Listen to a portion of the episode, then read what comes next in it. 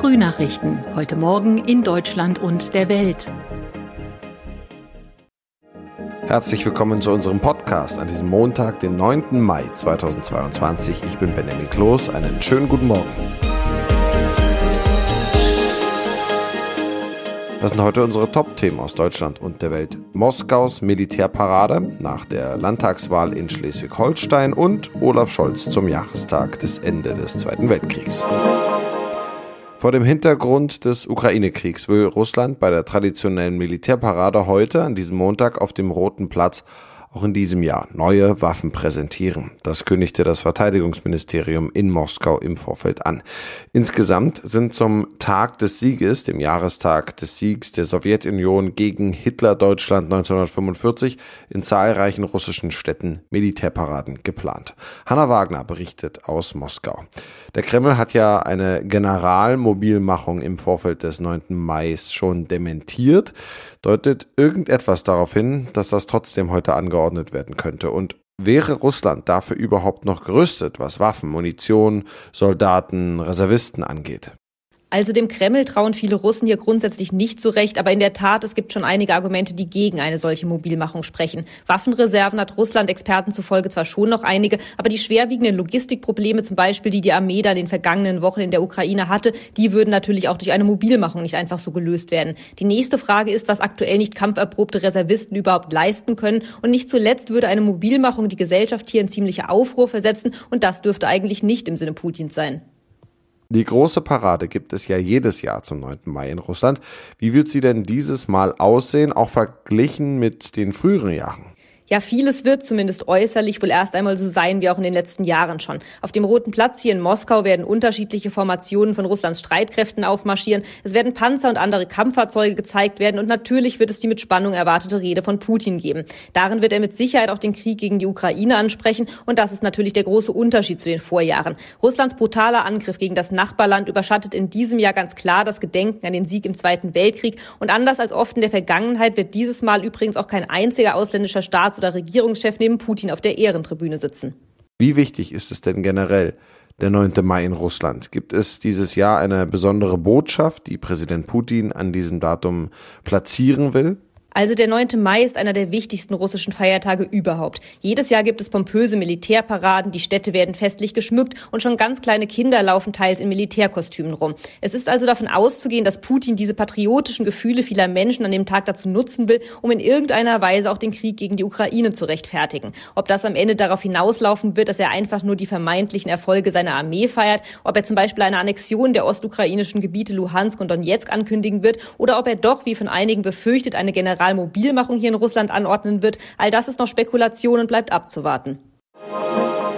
Nach der Landtagswahl in Schleswig-Holstein kommen die Führungsgremien der Bundesparteien an diesem Montag in Berlin zusammen, um Schlüsse für die nächste Abstimmung am kommenden Sonntag in Nordrhein-Westfalen zu ziehen. Im Norden hat die CDU mit Ministerpräsident Daniel Günther einen fulminanten Wahlsieg errungen. Er tritt am Mittag zusammen mit Partei- und Fraktionschef Friedrich Merz vor die Presse. Die SPD-Spitze um Parteichef Lars Klingbeil bereitet das Kieler Fiasko zusammen mit dem Spitzenkandidaten Thomas Losse Müller auf.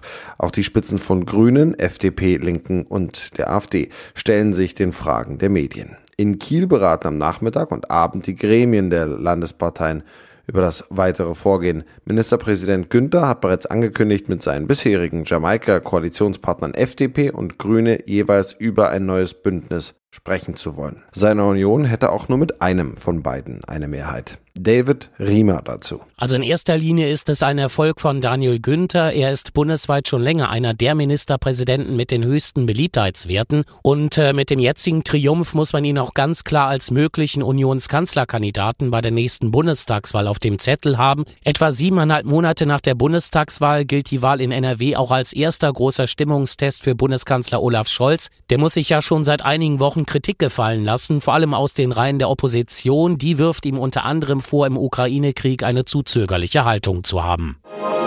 Bundeskanzler Olaf Scholz hat die historische Verantwortung Deutschlands zur Unterstützung der Ukraine gegen den Angriffskrieg Russlands hervorgehoben. Aus der katastrophalen Geschichte unseres Landes zwischen 1933 und 1945 haben wir eine zentrale Lehre gezogen, sagte Scholz in einer Ansprache zum 77. Jahrestag des Endes des Zweiten Weltkriegs. Thomas Thonfeld berichtet aus Berlin.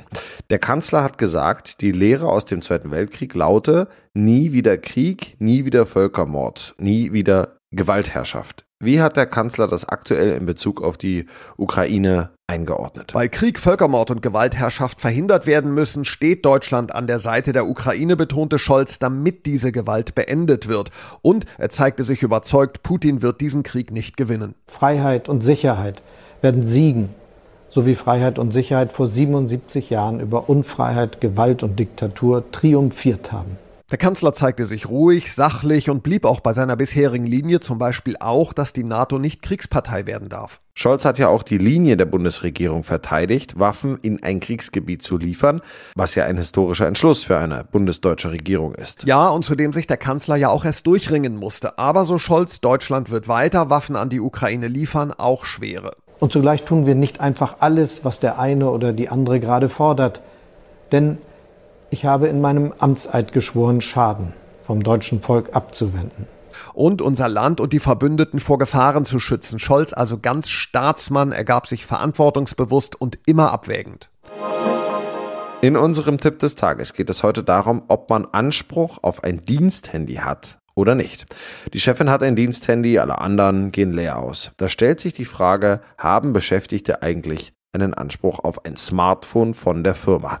Ronny Toro klärt auf. Kann ich ein Diensthandy einfordern, wenn die Chefs oder die leitenden Angestellten eins haben oder vielleicht sogar Kolleginnen aus meinem eigenen Team? Also grundsätzlich hat man eher keinen festen Anspruch, wenn es nicht klar im Arbeitsvertrag oder in einer Betriebsvereinbarung steht.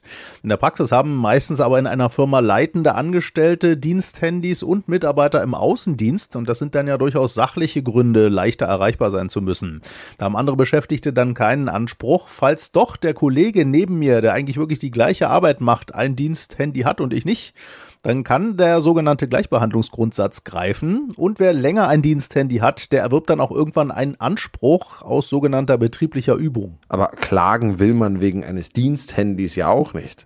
Ja, das sind dann eher Argumente für eine gut begründete Verhandlung mit dem Arbeitgeber. Es empfiehlt sich sowieso, wenn ein Diensthandy im Raum steht, das eher alles klar mit dem Arbeitgeber zu regeln, damit es im Zweifelsfall keine Unklarheiten gibt. Da geht es ja auch darum, darf ich das Diensthandy privat nutzen und muss ich damit immer erreichbar sein? Sein.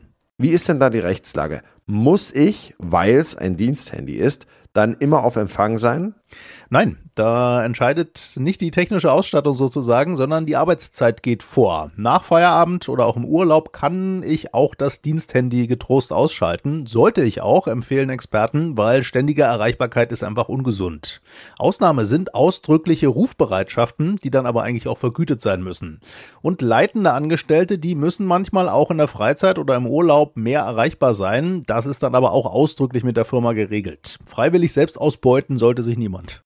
Und kurz zum Schluss, darf man sein Diensthandy auch privat nutzen? Das ist ja auch eine viel diskutierte Frage. Man darf es auf jeden Fall nicht automatisch privat nutzen, außer in absoluten Notfällen, wenn man praktisch nur das Diensthandy zur Hand hat.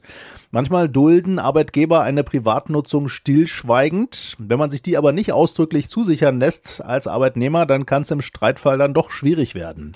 Also besser sind einfach eindeutige Absprachen. Da geht es ja manchmal dann auch darum, wie man sich die Kosten teilt und welche Apps installiert werden dürfen.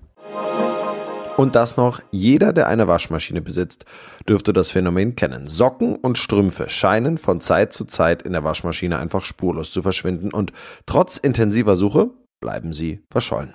Zwei Frauen aus Großbritannien sollen am 9. Mai 1998 beschlossen haben, ein Zeichen gegen das Verschwinden von Socken zu setzen und riefen den Verlorene Socken Memorial Day aus.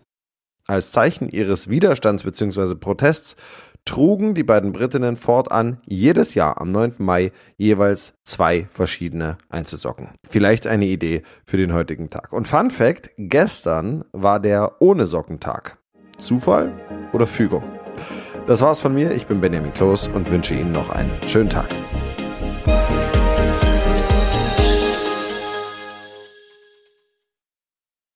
Das waren die Frühnachrichten. Mehr Infos und unsere lokalen Top-Themen auf aachenerzeitung.de und aachenernachrichten.de.